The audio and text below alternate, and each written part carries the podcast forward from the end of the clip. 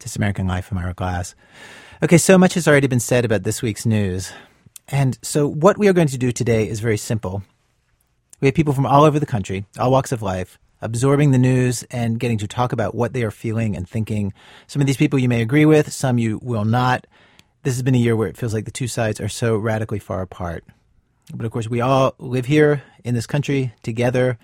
We are all facing this future together. What are we feeling right now as we do that? And I'm just going to start right in on our first stop, Act 1, Southern Florida. Our producer, Mickey Meek, met these two police officers. They were both Latino, both voted Obama in 2008, then Romney in 2012, and then Donald Trump this week. It was Thursday, middle of the night, and I was in the parking lot of a restaurant in South Florida, where these two officers were taking a short break. The news of President Trump had been out for exactly 24 hours, and they were still in shock. The results came in just as they were checking out a burglary at a local business. They turned and said to each other, "This is almost as good as the Dolphins winning the Super Bowl." Yeah. You know? Yeah, I didn't know. I looked at the Miami Dolphins. The last time they won the Super Bowl, 1974. We never expected it, and it just all of a sudden it happened. This is Nick. He and his partner Alex said they'd talk to me as long as I didn't use their real names or say what police department they worked for. Also, we had to kind of hide behind their SUV, just in case other cops drove by. Nick and Alex aren't supposed to talk to the press, but like a lot of police officers, the last couple of years have been pretty rough for them. And hearing Donald Trump be called President Trump, it calmed them. Here's Alex. Right now is what we're thinking of. It's he's going to install members of his cabinet that are going to be more law and order. Then Nick jumped back in. It was actually just a relief, like saying, God, maybe now there's a change in directions. Maybe now it's not okay to go out and riot in the streets and burn down buildings saying F*** the police. Maybe there will be hope. Maybe somebody's up there that could change that and say, hey, enough is enough. Here's an example of how they're treated. The night before on election night, they stopped by a restaurant. There were a lot of people standing around a TV, and Trump was on giving his victory speech. And we asked to turn up the volume so we could listen to whatever he was saying. And one particular person said, no, we're not going to raise the volume on the TV. Someone else reached over and turned it up for them. That person got extremely upset and said, why are you raising the volume for these people? And the person just shook their heads and walked away like in disbelief. Like, can't believe we got to let these cops listen to what the president has to say. Like, what's the emotion that you felt? It's kind of like for many years, you're kind of like down under a rock. And then finally, you kind of get used to living down there. You go to any bar, you go to any gathering, a barbecue, or anything like that. And the first thing, hey, what do you do for a living? Yeah. And you're like, here we go. You know, it's like the last thing I want to tell people is I'm a cop. I'm a firefighter. That you tell people? No. Firefighter. What else do I tell people? I sell pharmaceuticals. I don't even know. I've come up with the weirdest things, but it's people's demeanor immediately changes. What does it look like? They're just like, oh, everything changes. Even if they're holding a drink, they'll put it down. Although Nick and Alex were both Obama supporters in 2008, they felt let down by the president and the Democratic Party. They didn't like how policing issues had been handled over the past few years. It was a lack of support. Obviously, it's 100% a lack of support. Basically, right now, when a police officer is involved in anything, we are guilty until proven innocent. You're supposed to be for everybody. You're the president of everybody. And then during this election, the way it ran and the way he supported Hillary, and Hillary's number one thing was, hey, let's bring up victims of these shootings. Let's bring the Black Lives Matter. Let's bring out artists that sing against police. We're good guys, they kept saying to me. We're not all bad apples. Both Alex and Nick are up front that Trump has done things that trouble them. All the stuff he said about women, it shocked them. And also, he's inexperienced. And I think he's very hot-headed. And when you're a man of the power that he is now, any wrong decision could cost a lot. Is he the answer that we're looking for? Who knows? But for the moment, he feels like their best bet.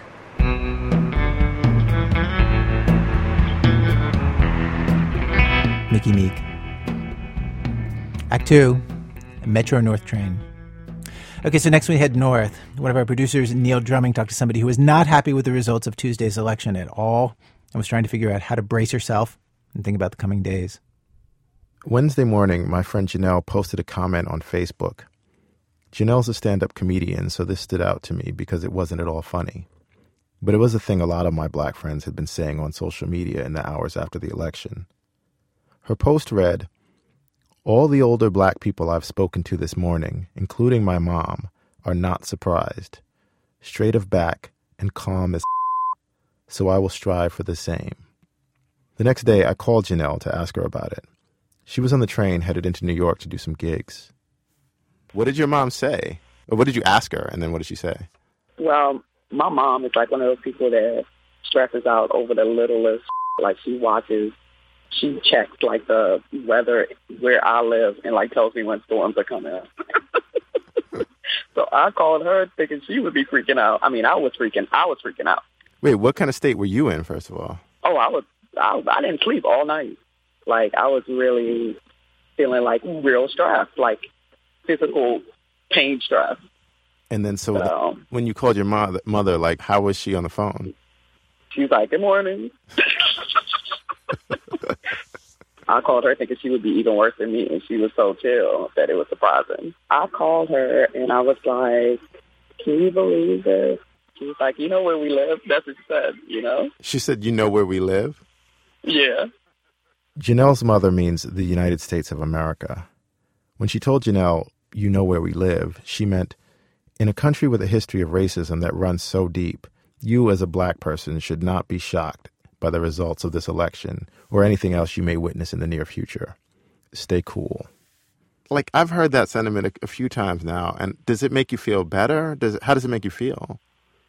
Just kind of resigned. I feel like that's how black people are. We're just like, this is how it's going to be.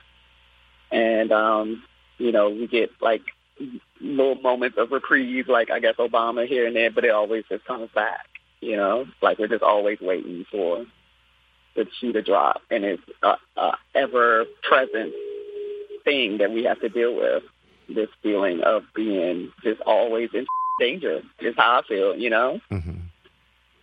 Surrounded. Like, so half the country now, they, like, literally half the country, I don't know who the is sitting next to me, closed mouth, smiling about this. You know what I mean?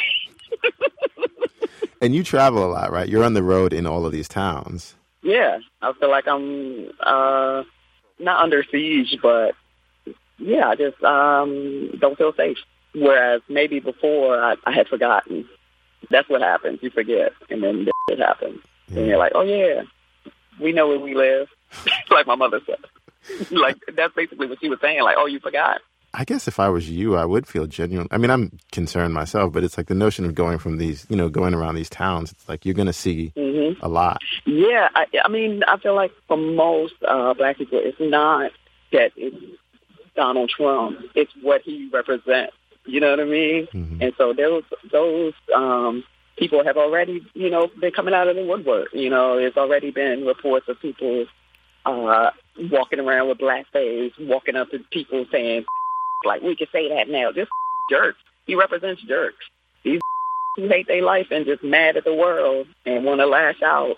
Do you feel emboldened at all? Do you feel bolstered at all by what your mom said? Like, is there, I mean, not just is there a silver lining for you, but are you confident?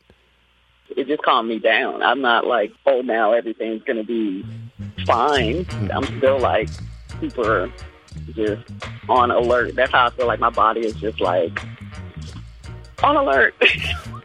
You know what I mean? Danger, danger. Like, that's how my body feels.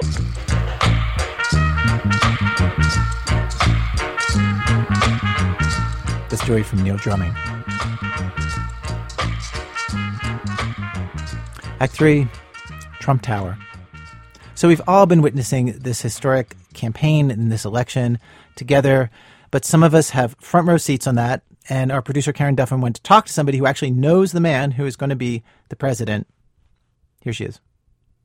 Last week, a few days before the election, I spent an hour inside Trump Tower, where Donald Trump lives, talking with a friend and neighbor of his, a guy named George Lombardi. I mean, you're here. I wish your audience could see. I've got two pictures here, one of George Bush Jr. and one of George Bush Sr. with myself. You know, I got also Rudy Giuliani. I got also the Pope and the Dalai Lama. But anyway... His living room is littered with pictures of famous people. I couldn't see any of Trump from where I was sitting, but they've been friends for over 25 years now. In June of last year, I said, Donald, are you really serious about this thing for president? And he goes, yep, I'm determined I'm going to do it. So he signed on to help his friend out. He organized volunteers for Trump. And when we talked last week, he told me something that at the time seemed to me and probably every pollster in the country a little like wishful thinking. There might be a big surprise on November 8th. Do you think there will be? Absolutely. I wouldn't be surprised if we got 48 states. Really? Trump did not win 48 states. But when I called George this week, it was, of course, a very different conversation. So do you want the chance to say I told you so, Karen? No, absolutely not. No. I mean, honestly, the margin were so small that if I have to give, really responsibility for the victory of Mr. Trump is to the almighty God, because only God could pull something like that, frankly speaking. Have you spent time with President-elect Trump since the victory? No, I saw him here in the building just as he was walking away from the building, going to the Hilton for the speech. At that point, it wasn't yet 100%. George told Trump, hey, we're having a victory party in the building, and you should come. He looked at Melania, and she said, well, maybe 2 minutes. But then the Secret Service said, no, you cannot go unless we check the premises first. He said Trump looked at Melania, said, maybe 2 minutes? But the Secret Service said no.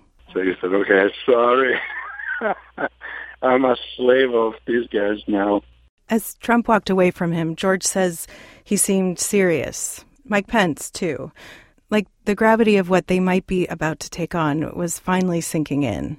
The size and the magnitude of the job ahead, leading basically the destiny of the world, for the next 4 or maybe 8 years. How do you think this is going to change him? Like, who do you think he's going to be in 4 years as a person? Mr. Trump and President Trump are going to be remembered as completely different people. George says he can already see this in Trump's acceptance speech at the White House with President Obama. It's not the same man that did the campaign. This is a different man. Are they going to let him keep his Twitter account? Oh, I don't know. You have to ask. I have to go. No problem. Thank you. Thank you so much. Okay, take care. Bye. Bye. Karen Duffin did that story. Of course, Donald Trump has started tweeting again. Act 4, Los Angeles. So the day after the election, the board president of the Los Angeles Unified School District put out this statement. As students and staff arrive at school today, we know there may be feelings of fear and anxiety, especially within our most vulnerable communities. The district is providing additional supports to those who need it. Latinos make up 74% of the student body there. Our producer, Jonathan Menjivar, checked in with a teacher who he knows. I'm going to let you eavesdrop on this conversation that happened this week. So, is it okay if we just talk normal, Jonathan? Yeah, of course. Yeah. So, it was a school night last night, so we had to go to sleep. This is my cousin, Angelina. I talked to her the day after the election. She's a kindergarten teacher. She teaches in this bilingual program at a school in L.A., in Highland Park. There's lots of immigrant families. So Wednesday morning, she got up and learned that Donald Trump would be the next president of the United States. She had 10 parent-teacher conferences scheduled that day. A full day of classes. So at the first conference, she and the parent sit down at 7 o'clock in the morning, and they both start crying. We only had 15 minutes to talk, so we kind of said, okay, we're going to do this for 5 minutes, and then we're going to talk for 10. This is how every conference started. A download on the election, sometimes with crying, and then they talk about how the 5-year-olds were doing. It was hard to avoid the historic news. It's sad what's happening, this mom says. Angelina says, it's hard. It's hard. Pero ojalá y haga algo bueno. But I hope that something good comes out of this, she says. That something good comes out of this, Angelina asks. I hope that he doesn't do everything that he says he's going to do. That he does something good. We need to think positively that he'll do something good. Yeah. Vamos a pensar positivamente de que haga algo bueno. Yeah. So after Angelina's morning conferences, the kids arrive for school. She picks up her class from the spot where they line up. And one of the kids, he yells out, Donald Trump is president. Then when we got into the classroom, another student said, I'm really afraid because he's going to build a wall. And then another student shouted, he doesn't like brown people. And I have a mixed class. These are not just Latinos in my class. Mm-hmm. I have a culturally, ethnically diverse classroom. And one of my students approached me and said, I'm really sad. I'm leaving this school. And then I said, where are you going? Kids move schools. And I said, where are you going, to another school? And he said, no, I'm going to Mexico. And then I said, when are you going? And he said, I'm going right now. And I thought it was kind of, like an imaginary conversation. Yeah. So I said, are you going on vacation? He said, no, I'm leaving because Donald Trump is the president now. And I'm leaving and I'll never come back. And I'm really going to miss you. And I just was shocked. Angelina doesn't think this kid is actually leaving. It's just a 5-year-old digesting the news. And it was constant. It was all day long. And so, I had to tell the students, you spend your day at home and you spend your day with me and you're protected at home and you're protected at school. Nothing bad is going to happen to you here as long as you're home. Yeah. I mean, I can only speak for home and school, that everything is going to be okay. Angelina says she doesn't know the immigration status of her students. It's just not something you're privy to as a teacher. Trump has said he wants to end illegal immigration entirely. The question is, will he deport the 11 million undocumented immigrants who are already here? Something he said during the campaign but seems to have backed off of now. In the absence of information, the kids and parents, they're filling in the blanks. It's hard to believe. Yeah. How could this be? This is another one of the conferences. This mom told my cousin that she has an autistic brother. You can see it when you look at him. So Donald Trump's imitation of a disabled reporter. It's not okay. It's not right. Yeah, it's not right. He's just... Who is he to talk to someone like that? So I've been crying all day with all the parents that I meet.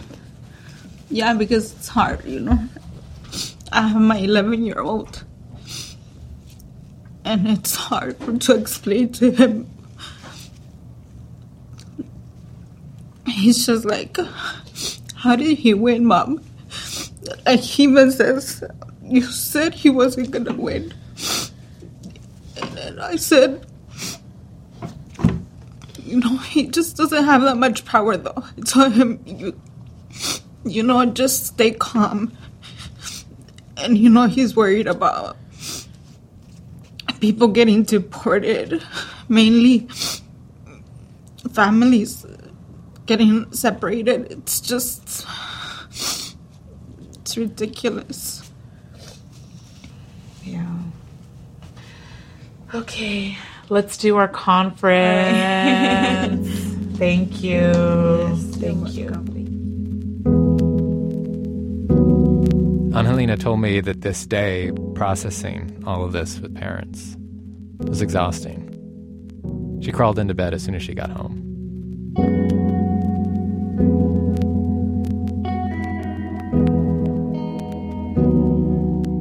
Jonathan Menjivar.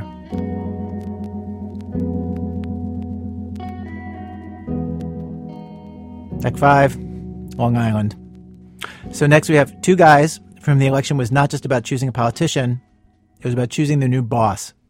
Producer Stephanie Foo hung out with them and recorded their conversation. It's the day after the election, and I'm sitting in a diner in Long Island with two Army officers. They're both in the same unit in the reserves. They both have other jobs, but they could be deployed at any time.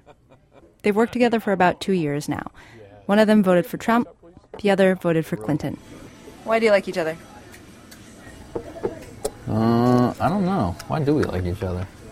We disagree on almost everything. You know why? Because I know that he'll have my back and I'll have his, regardless of what he believes, although it's ill-founded, most of it. Yeah, he's awesome. I give my life for him. I'd save my own life. No. Yeah. He knows we're good. We're good. I'm not using their real names in this story. Tom's the Clinton supporter.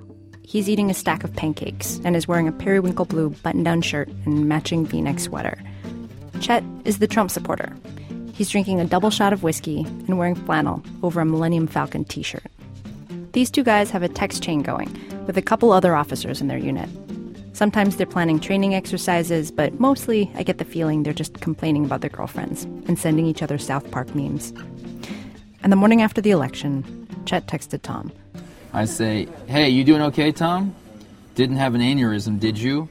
I go, I'm practicing meditative breathing, preparing for the end. So then I respond, haha, it'll be fine, buddy. I saw this coming.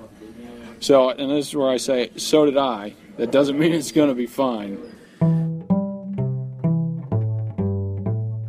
Lots of people feel like their lives are going to be impacted by this election. But this is the person who could deploy these guys, send them to risk their lives in combat. And on this point, they agreed. One candidate was way more likely to do that. Who's more likely to send us someplace? Hillary. Hillary Clinton had talked about establishing a no-fly zone above Syria, and both men agreed. That sounded like a big first step towards war with Syria. Here's Chet. Listen, man, I was in Iraq and I was in Afghanistan. As far as I'm concerned, I don't need to go to another country to fight another civil war. Let those people work it out. It sucks. My question is, it's not that we shouldn't help people, it's at what point, man, at what point do I need to keep helping? At what point do we as Americans have to keep helping the rest of the world? I tend to agree with him that I don't want our forces there, but I do not agree with the isolationist policies that Trump is putting forward. I believe that a strong American footprint internationally is important. So that's the big picture, but the small picture is, they both think that under a Republican, more money might come into the Army. Maybe their unit will get more money for training, for supplies. But then there's the issue of the recruits. Most recent numbers I could find, in 2008, 65,000 members of the armed services were immigrants. Chet and Tom's unit is really diverse. And Tom's worried that that could change, that fewer people would sign up to be in the U.S. military as a path to citizenship. You're looking at, what, I don't know how many soldiers I've met that still weren't American citizens. But he's talking a very small minority. No, so your fear don't get citizenship because your fear is that we would get less of those people that would be invested in America if Donald Trump is president. Yeah, you're saying, all right, you know what, this isn't worth fighting for anymore. They don't care about me, and I'd have a lot more faith in them to vote for the next president or to participate in the American process than a lot of people that were born in the United States. Yeah, I do too.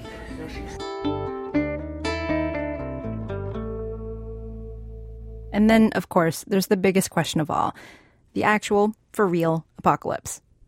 Lots of people this year have questioned whether Donald Trump is too erratic to be trusted with the nuclear codes. Tom's worried. Chet's not. He'll be fine. He's not going to drop nukes on people. I don't know. I think he's incredibly uneducated about it. So here's the thing about the codes that people don't realize. It's not like he has a piece of paper in his pocket that's like, oh, here are the nuclear codes. It doesn't work that way. How it works is there's a military officer that walks around with what's called a football. That officer, he's got more experience than I do. And at the end of the day, if the president goes off the handle and says, nuke these guys because I don't like them, we're taught in the military as officers that we have a moral obligation to refuse orders that are not moral. So if my commander tells me to do that, and it is not moral, I have an obligation to tell him to f*** off. So you tell him to f*** off, and then he goes, okay, you're out. So he, as the president, has somebody else take that football from you. Yeah. And he looks at the guy and goes, are you in? Because this guy's fired. Except the guy at the very best, he's fired or he's going to jail.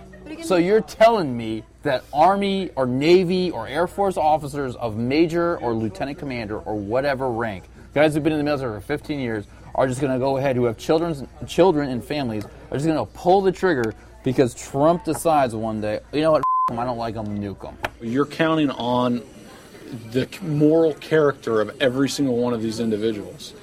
Should we not? Because that's what we're trained to do. But this comes down to trust, right? Like, it comes down to trust, absolutely. Say like I am working for a man that I completely trust. I haven't been informed of the situation at all, and he comes in and he says, this is what's got to be done. More than likely, I'll probably do it, right? So, I mean, I can't... But do you completely trust this man? Me? No.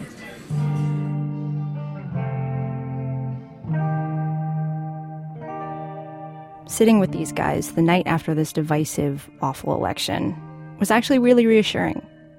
Not the part about possible nuclear obliteration, but it's the way they talk to each other. They disagree on everything, but they like each other so much. They work together great. They get stuff done.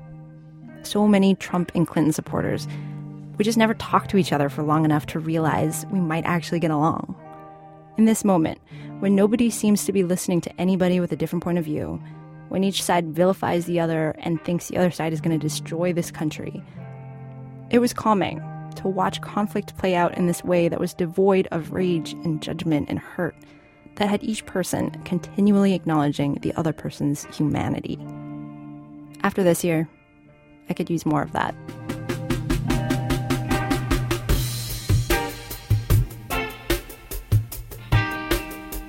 Stephanie Foo. Coming up, a Trump supporter explains to us the difference between gloating and simply celebrating, and a foreigner wonders if it's time to leave this country. That's in a minute from Chicago Public Radio when our program continues. It's This American Life from Ira Glass. Today on our program, the sun comes up. People around the country reacting to the news this week in all kinds of ways. The name of today's show came from President Obama's speech the day after the election. Good afternoon, everybody. Yesterday, before votes were tallied, I shot a video that some of you may have seen in which I said to the American people, regardless of which side you were on in the election, regardless of whether your candidate won or lost, the sun would come up in the morning. And that is one bit of prognosticating that actually came true. The sun is up. And I know everybody had a long night. We've arrived at Act 6 of our show, Act 6, Times Square. So on election night, a young woman named Blair Imani tweeted this around 11:30. Quote, "I'm scared today will be the last day I feel somewhat safe wearing my hijab." I got her on the phone the next day, and she told me that she wrote that after walking through Times Square in New York, 4 guys walked past her, probably on their way to the Trump victory party, which wasn't that far away. They were wearing red Make America Great Again caps. She had never seen groups of Trump supporters together like that. You know, whenever I see men in red hats, especially, you know, just because of this election, not before, but, you know, because of this election, I kind of tense up and I wait to see what's on their hat. And when I see that it's not, you know, Make America Gay Again, or, you know, like it's like a parody of Trump's campaign, I kind of feel like, you know, a knot in my stomach. And so when I saw 4 white men walking towards me with Make America Great Again hats, I was just kind of feeling like the anxiety. And were you seriously debating not wearing your hijab? I always will have my head covered. Today, actually, I went and I bought some hats. Wait, so you stopped wearing your hijab? Yeah. And I tweeted a picture of myself with, like, hashtag Muslim girl camo. Camo, like camouflage. She's done this in the past sometimes. Like when she has to fly, she'll wear a hat instead of hijab on the plane. On election night, there were other people tweeting things like, quote, "My mom literally texted me, don't wear the hijab, please. And she's the most religious person in our family. And, quote, my mom and sister are actually having the conversation on whether or not they should continue wearing hijab for their own safety." And the day since then, Blair says that she's seeing more and more red hats around New York. Like, Trump supporters are feeling bolder now that he's won in this super liberal city, which is weird for her. But at the same time, other strangers are being especially nice to her. Before she switched to the hat on Wednesday, an older white woman on the train made a point to sit next to her and smile at her. There was a couple of situations like that. Like when I was in the checkout line getting the hats, the woman noticed that I was getting hats and like she was like, yeah, this is bad. Do you think it's going to start to feel safer to wear hijab around New York City?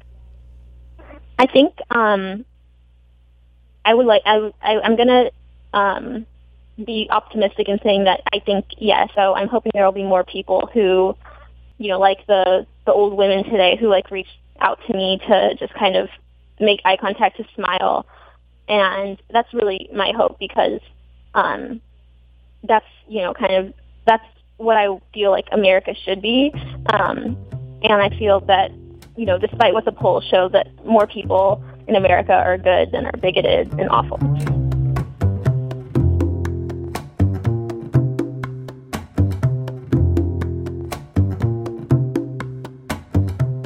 Seven, Nicholasville, Kentucky. So Donald Trump has been vague and even contradictory about some of the changes that he wants to make once he takes office. But there are some very specific things he's promised over and over. One of our producers, David Kestenbaum, talked to somebody whose life seems like it definitely will be affected. Hello? Hey, is this Billy? Hold on a second. Billy! Billy! Hello? Hey, Billy. Hey, what's up? Billy Webster is 45 years old. He lives in Kentucky, works for Hallmark, setting up the card displays at a local Walmart store. His favorite cards are probably the Star Wars ones. Is there a sorry you lost the election card? No, I've never seen that. Billy voted for Clinton, so he had the usual shock when he saw that Trump was going to win. But he also had this very specific thought watching the TV that night. What is going to happen to my health insurance? He gets his through Obamacare. You know, what can you do about it? You hadn't thought about it, but basically like that, we all decided your health insurance the other day. Yeah, basically, yeah. Uh-huh. Trump and the Republicans have, of course, promised to repeal Obamacare. And however you feel about Obamacare and how well it's working, there are something like 20 million people currently getting insurance through it. So here, just for the record, is exactly one of those stories. Hallmark, for all its get-well cards, does not offer Billy health insurance. The job isn't full-time. He says he earned about $12,000 last year. Before that, he was unemployed, and so didn't go to a doctor. Even when stuff happened that really, honestly, you should go to a doctor if it happens to you. Thanksgiving Day, and I had a big meal at Thanksgiving, and then all of a sudden I just got this, like, just rush of not feeling good. Like, my vision started blurring, and my feet tingled and hurt really bad, and I don't know, I lost my hearing. I started having a little ringing in my ears, and just, I don't know, kind of like an out-of-body experience. Didn't your parents or friends say, you should go to a doctor? Oh, they always tell you that, yeah. But I couldn't afford it. So, yeah, they always tell you that when you're sick, you know, and you don't feel good. Yeah, go to the doctor. Well, you're going to pay for it? When Obamacare came along, Billy qualified for insurance under the Medicaid expansion part of it. Cost him about $50 a month. And he finally went to a doctor who did a simple blood test and was like, yeah, you got diabetes. Yeah, I was ecstatic. I mean... You're ecstatic to be diagnosed with diabetes? No, I'm ecstatic to know what I had. The doctor prescribed some pills, and pretty quickly Billy's blood sugar levels went back into the normal range. I mean, I felt so much better after that. So, it probably saved my life, you know? Because with diabetes, you know, you can lose your eyesight, you know, lose your limbs. Trump was never very specific about what he would replace Obamacare with.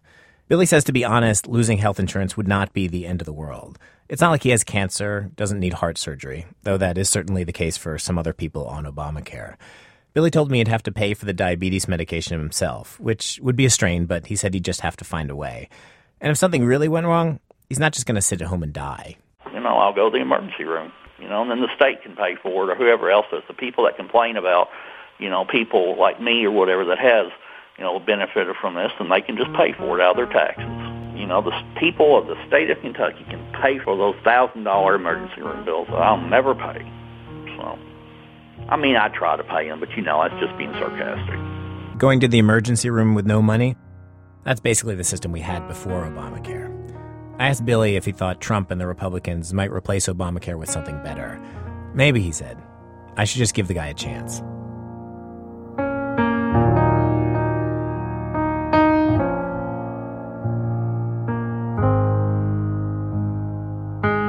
David Kestenbaum.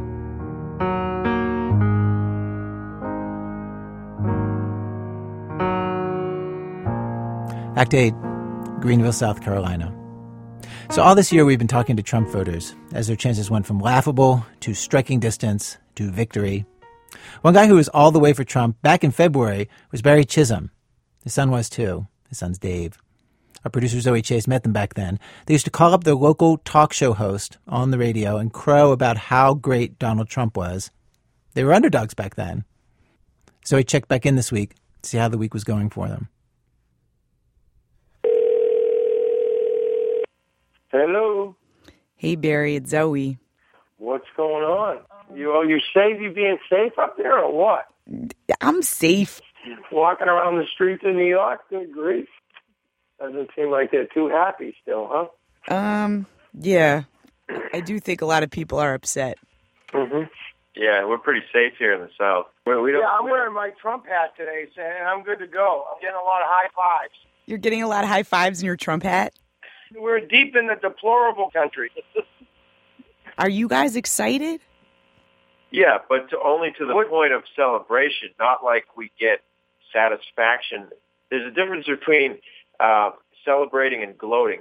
Gloating is you're happy that someone else is sad. You're happy that someone else is distressed. That is not where our happiness or celebratory comes from. It's from the fact that we defended this campaign and we wanted this, and our guy won. It doesn't go past that. I think it's a little ridiculous. I think people are overboard with being that upset because we weren't even that upset with Obama. Yeah, you didn't see.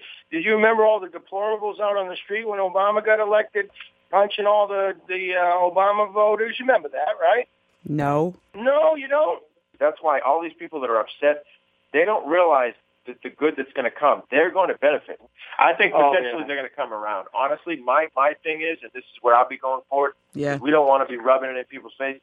I don't want to show people that this is going to be better. Make America Great Again includes all the citizens that are in this country, okay? Uh-huh. So when the economy goes, everybody goes up. You just think the economy is just going to go gangbusters now.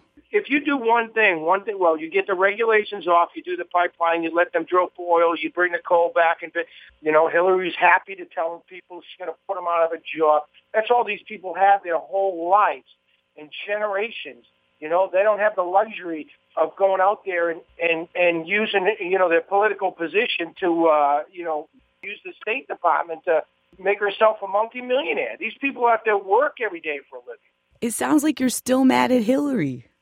Well, I'm not mad at Hillary. I mean, it's a difference of opinion. I mean, it's a difference of ideology.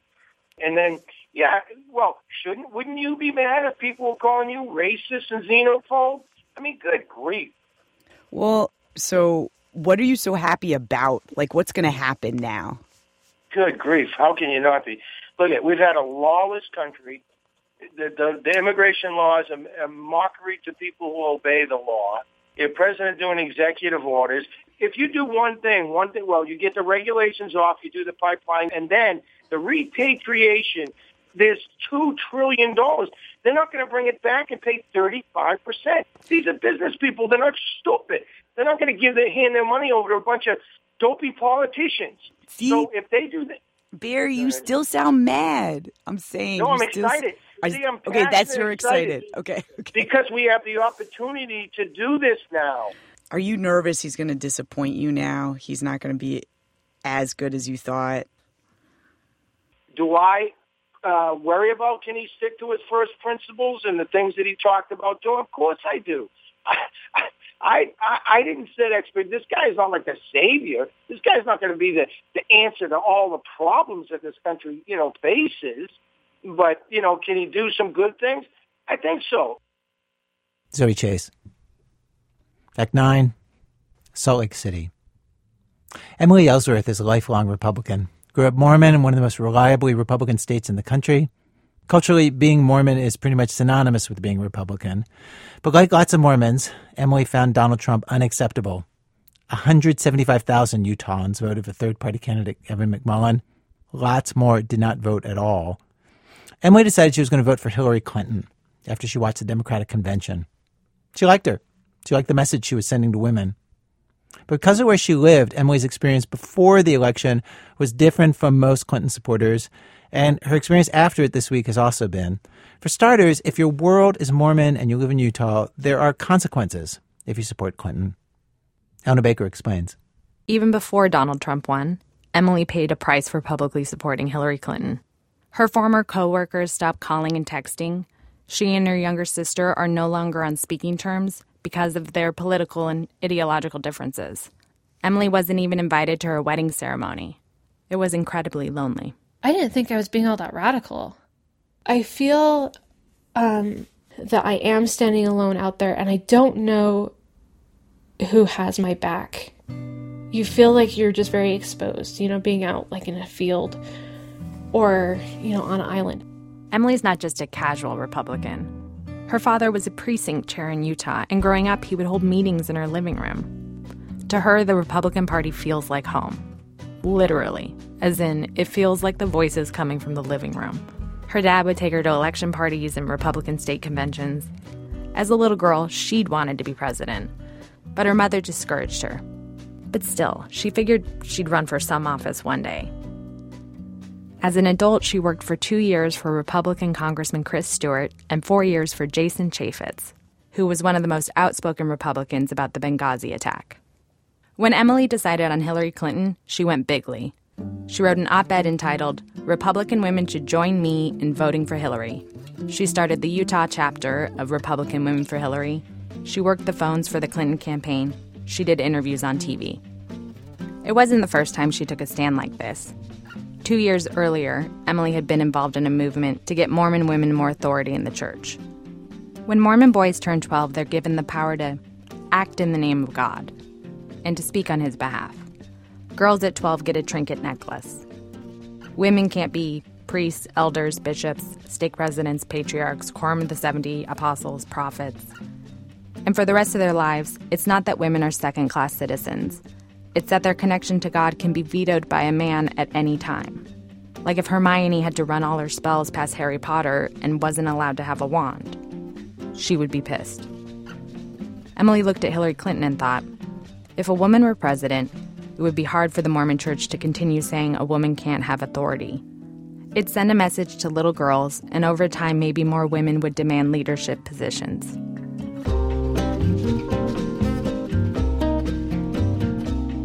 Emily has a 6-year-old daughter named Abigail. The same way Emily was ushered into politics as a little girl, she ushered Abigail in. They talked about Hillary Clinton a lot. She used Hillary to teach Abigail a lesson she hadn't been taught, that Abigail could become president one day. Then on Tuesday, Hillary Clinton lost to Donald Trump, and it was devastating. I talked to Emily on Wednesday. I did not even send my daughter to school today. My daughter Abigail told me she's in first grade. That yesterday they had a mock election, and she was the only one in her class who voted for Hillary Clinton, and that her friends said, you know, she said that they tried to get her to vote for Donald Trump, and she just said, I wasn't going to do it. They weren't going to bully me into voting for anybody that I didn't want to, and she took great pride in that. I was afraid of what her classmates were going to say to her about being a Hillary voter and a Hillary supporter. I mean, I wish I could rewind time. Like, if I had been less excited about it and hadn't talked it up as much, then she wouldn't be this disappointed. And I feel like I wanted her so badly to believe that she could do anything she wanted. And now there's a part of her that does not believe that anymore. She's been painting pictures and drawing things about being president and has said that she wants to be a female president and that she was going to be next. And today she said, if Hillary can't win, I don't think I can win either. And I don't know what to tell her because I want to say, no, you can be anything you want. But yesterday showed us that maybe that is just not the reality yet.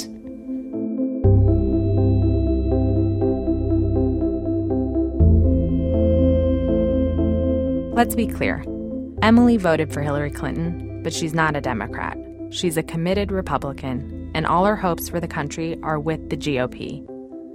But this year, she'd watched her old boss, Jason Chaffetz, and other senior Utah Republicans, Mormons, unendorse Donald Trump after the Access Hollywood tape, and then, 3 weeks later, re-endorse him. It was surreal, she said, to hear them describe it as this moral choice. It felt incredibly personal because these were people I had worked with and people who had told me that they really didn't like Trump, but here they were just saying, but you've got to go out and vote for him. It felt like a betrayal of her, of women, which is why she'd hoped Donald Trump would lose and Hillary Clinton would win. In my mind, this would have been a true wake-up call that we needed to expand who we were reaching, and we needed to let go of some of these ideas that were unpopular with women and minorities and immigrants. And now that that didn't happen, what does it mean for the Republican Party? They got their pass. And I think that sends a signal to the Republican Party that Donald Trump has it right. It makes me feel like that there's not a place for me in a position of leadership in my church, in my party, or in the presidency. I'm not allowed to have the priesthood. I'm not allowed to have the presidency. And it just feels like another slap in the face, that there are certain things that women are just not allowed to have. Emily's in a real predicament now. She was so vocal about supporting Hillary Clinton. If she hadn't been, she said, or if Clinton had won and Trump had lost, in 4 years she could have run for something. Not president, of course. Something local, something small, a place to start. Now, that's not going to happen.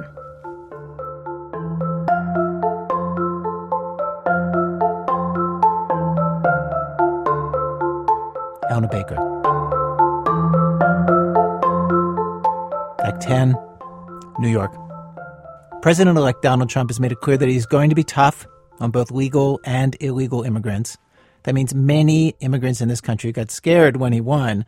Zoe Chase sat in the day after the election with some immigration lawyers who are getting nervous calls from their clients. There are two types of worries in this world. One's based on a real threat, and one's based on a feeling. And this week, immigration lawyers are sorting through both of those. This is an email that Cheryl David, a longtime immigration lawyer in New York, woke up to this morning. Hi, Cheryl. I'm in total shock for the election result. I'm literally in disbelief. I slept 3 hours total. She's reading this to me and my friend Lindsay Gaza, who's also her associate. I spent the day after the election at their office. The email is about one of their clients. Is it premature to ask for asylum in Canada? I'm worried that my own green card will be revoked as I come from a country that has Syrian refugees. Please let me know your thoughts. I'm in total political disarray. Grazie. Revoke my green card because I'm from a country that has Syrian refugees. Like, that's insane on one hand. On the other hand, it's like, oh, that makes sense. We do hate Syrian refugees, apparently, in this country.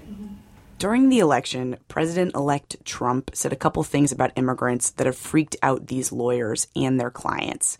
Keep out Muslim refugees. Build a wall. They obviously don't know if Trump is going to do any of that as president or how that will change their jobs.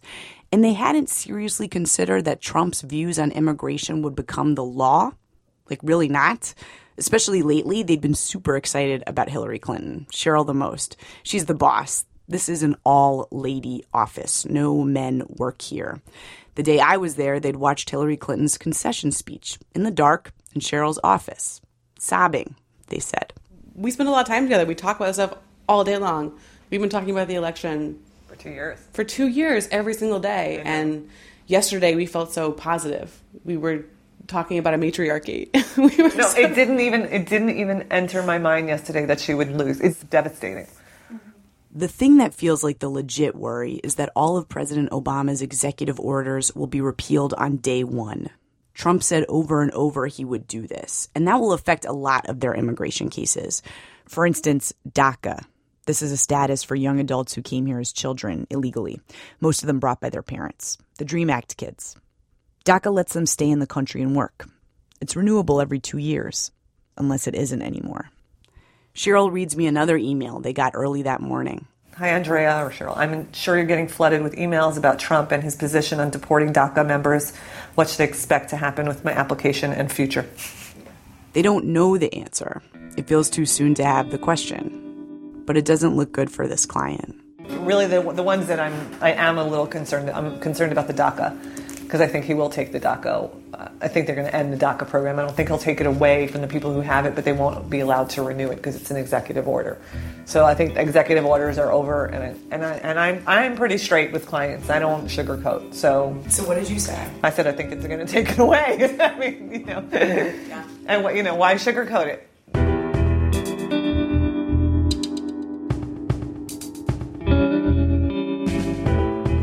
Hello? Hello? How's life? Okay. You know, I'm worried about, like, you know, Trump, you know, is, like, his policies. Uh-huh. He's Jamaican. He's got a green card. Lots of the clients here are in this country legally. They have a green card or a valid visa, but they've committed crimes that make them deportable. Yeah. This guy's like that. Obviously, these are people Donald Trump has said he wants to deport. Yeah. President Obama has also targeted them.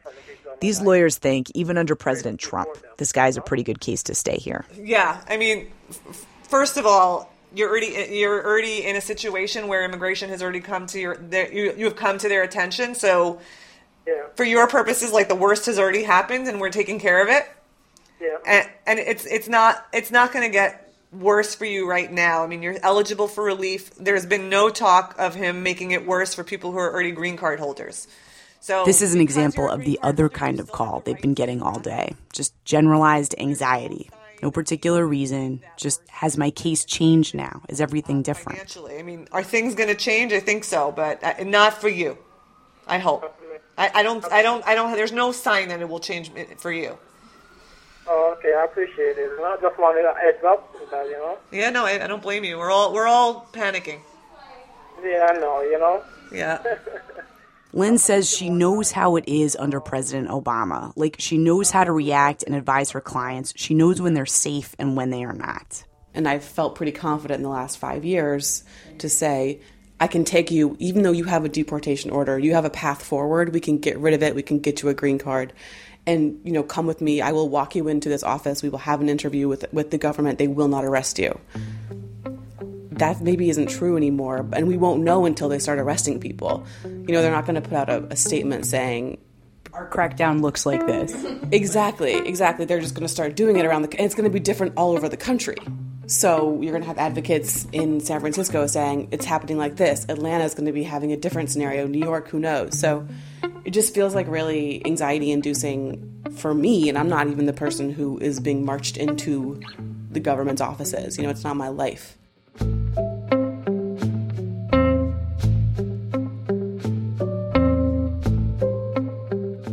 We were talking about this a little bit before, but, like, it's a terrible feeling to not know how to advise your clients when they call. You know, usually it's like, if I don't know the answer, I can go to Cheryl, and Cheryl almost always knows the answer, and we can figure it out. We can, you know, think about the law. We can look at cases.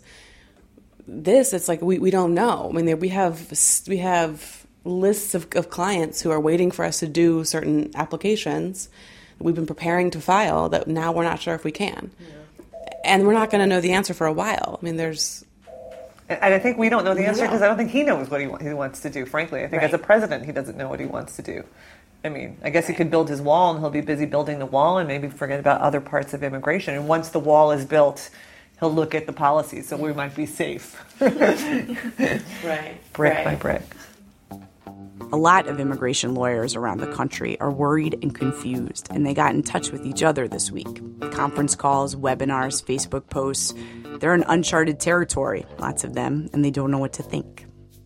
Once they have the new rules, they'll get a new strategy. It's the not knowing that's painful for lawyers.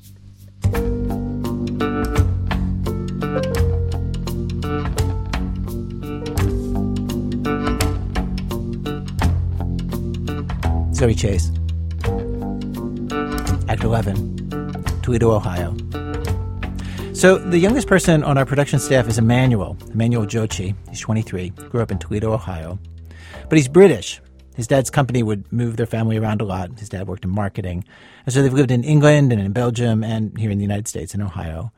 And later on election night, just before midnight Eastern time, Emmanuel was the last person at the office.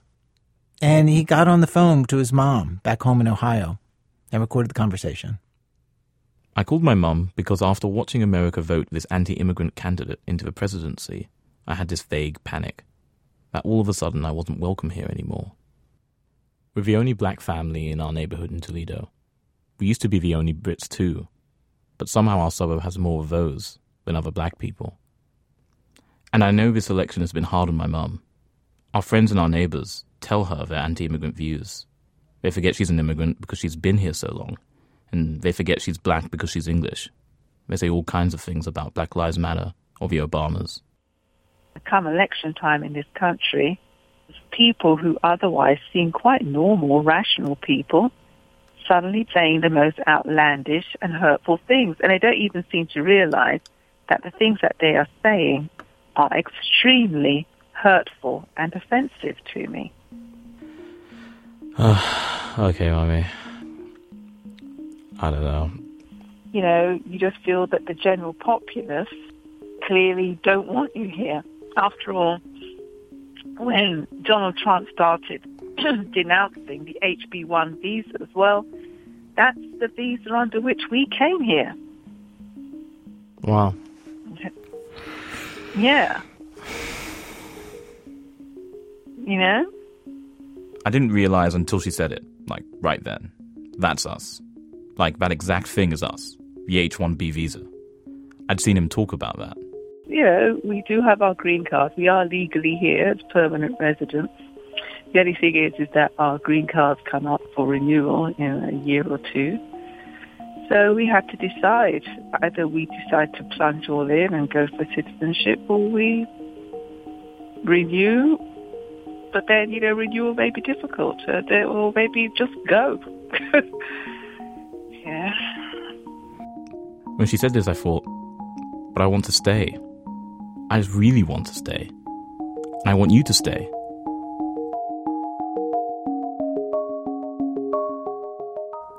Six months ago, we had a big conversation about applying for citizenship. A few days later, I put in the form, but she never mentioned it again, so I knew she hadn't applied. This didn't feel like the time to bring it up. By more immediate concerns, you know, so what's it going to be like living day to day in this climate and environment? You know, I hadn't shared it with you, but I had a very nasty experience just last week in the car park at Kroger. Wait. So what? How did this happen? Kroger's is the local supermarket. Apparently when she pulled in, she had to stop suddenly to avoid a guy walking out of the store with his kids. Thinking nothing was wrong, she parks in the spot right next to the guy. She was with my kid's sister Marissa, who's 16. And he was clearly, you know, saying something and, you know, mouthing off inside the car. So I stopped, and then he rolled his window down. And they're just sort of a whole torrent of abuse at me. Like, what did he say? About, oh, how I should and shouldn't be driving in the car park and blah, blah, blah, and I'm speeding around the car park. And I said, no, in fact, you know, I was actually being very careful. And you know, I said, well, you know, you really don't need to worry. So, you know, sort of, I'm always very careful. And then he started shouting, get away from my car, get away, don't touch my car. I said, well, I'm not touching your car. I said, you know, I'm not doing anything, I'm just standing here. And he was just saying, get away from my car. If you don't get away from my car, I'm calling the police. At which point, you know, Marissa started saying, Mummy, just leave it. So, you know, so I just said, and then it just suddenly hit me. I was thinking, oh, my God. And looking at the guy and his face, the way, and then suddenly I realized what it was all about. It was just like, it was a racial thing. You know that trope about immigrant kids translating for their parents who don't speak English? It's true even for parents who speak the Queen's English. My sister translated the situation for my mother. You know, Marissa, she was really going on and on at me. She was just saying, Mummy, why did you bother to talk to that man? Couldn't you realise that you understand? I said, well, I don't know. I said, clearly I'm missing something because I don't see what I have to understand. And she said, he's a white man with his two children. If the police had come, they wouldn't have listened to you. They would have immediately taken his side and they would have done something bad to you. And I said, you really believe that? She said, oh, I know it. She said, you don't seem to understand, Mummy. I've actually grown up in this country. You haven't. But you don't understand how these people are and how they think. But that's what would have happened to you.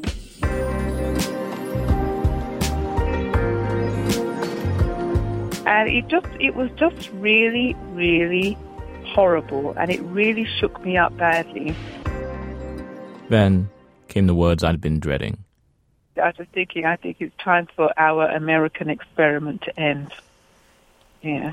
I was actually thinking you were going to say that. I don't know.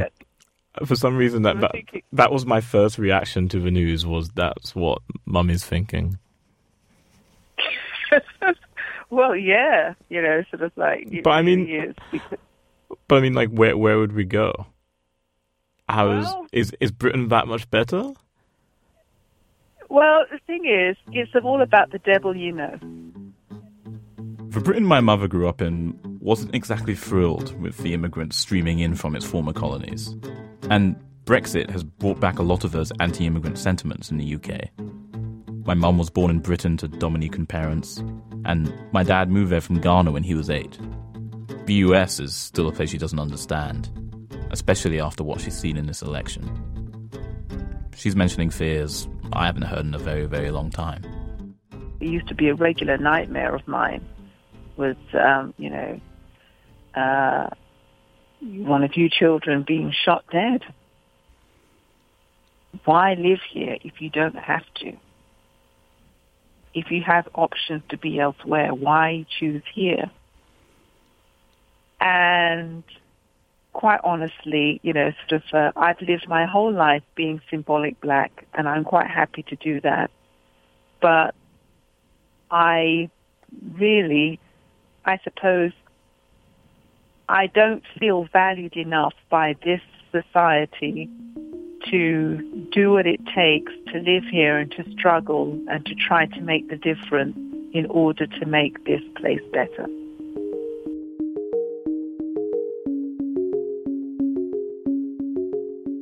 My mum and I talk about race and our place in the world all the time. My entire life, the message has always been, rise to the challenge. When you're the only one, be the best, and make it easier for the black people who follow you. So hearing this stuff is devastating. She's the one who's supposed to have a good attitude about this. Okay, Mommy. I don't know. I think, it's... Oh, were you hoping that talking to me you'd feel better? Yeah, I know. Don't worry about this country. As they say, a country gets the government it deserves. So, good luck to them with it. And you just take care of yourself and just carry on being the decent person that you are. And try to love everybody. And that's all we can do. Yeah. Okay, my dear? Okay. Love you, darling. Love you, Mama. Bye. Bye.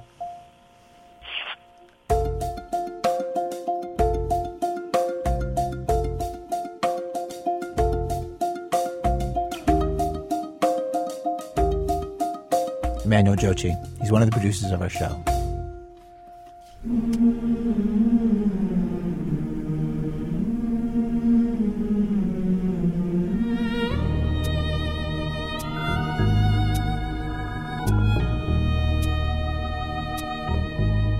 Seemed the better way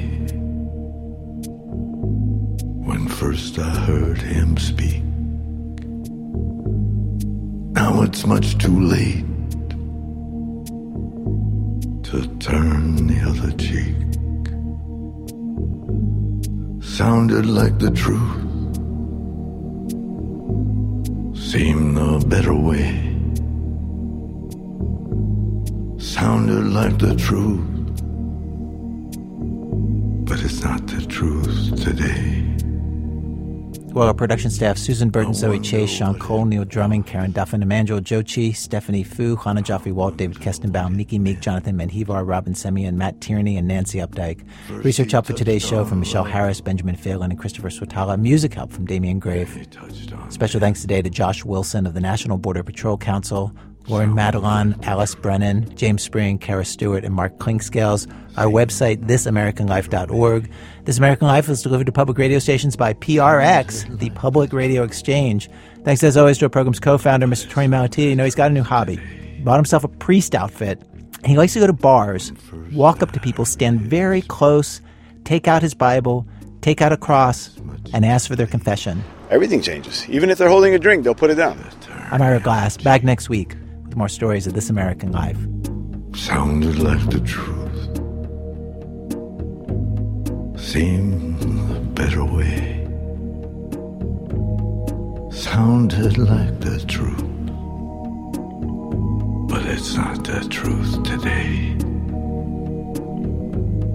I better hold my tongue. I better take my place.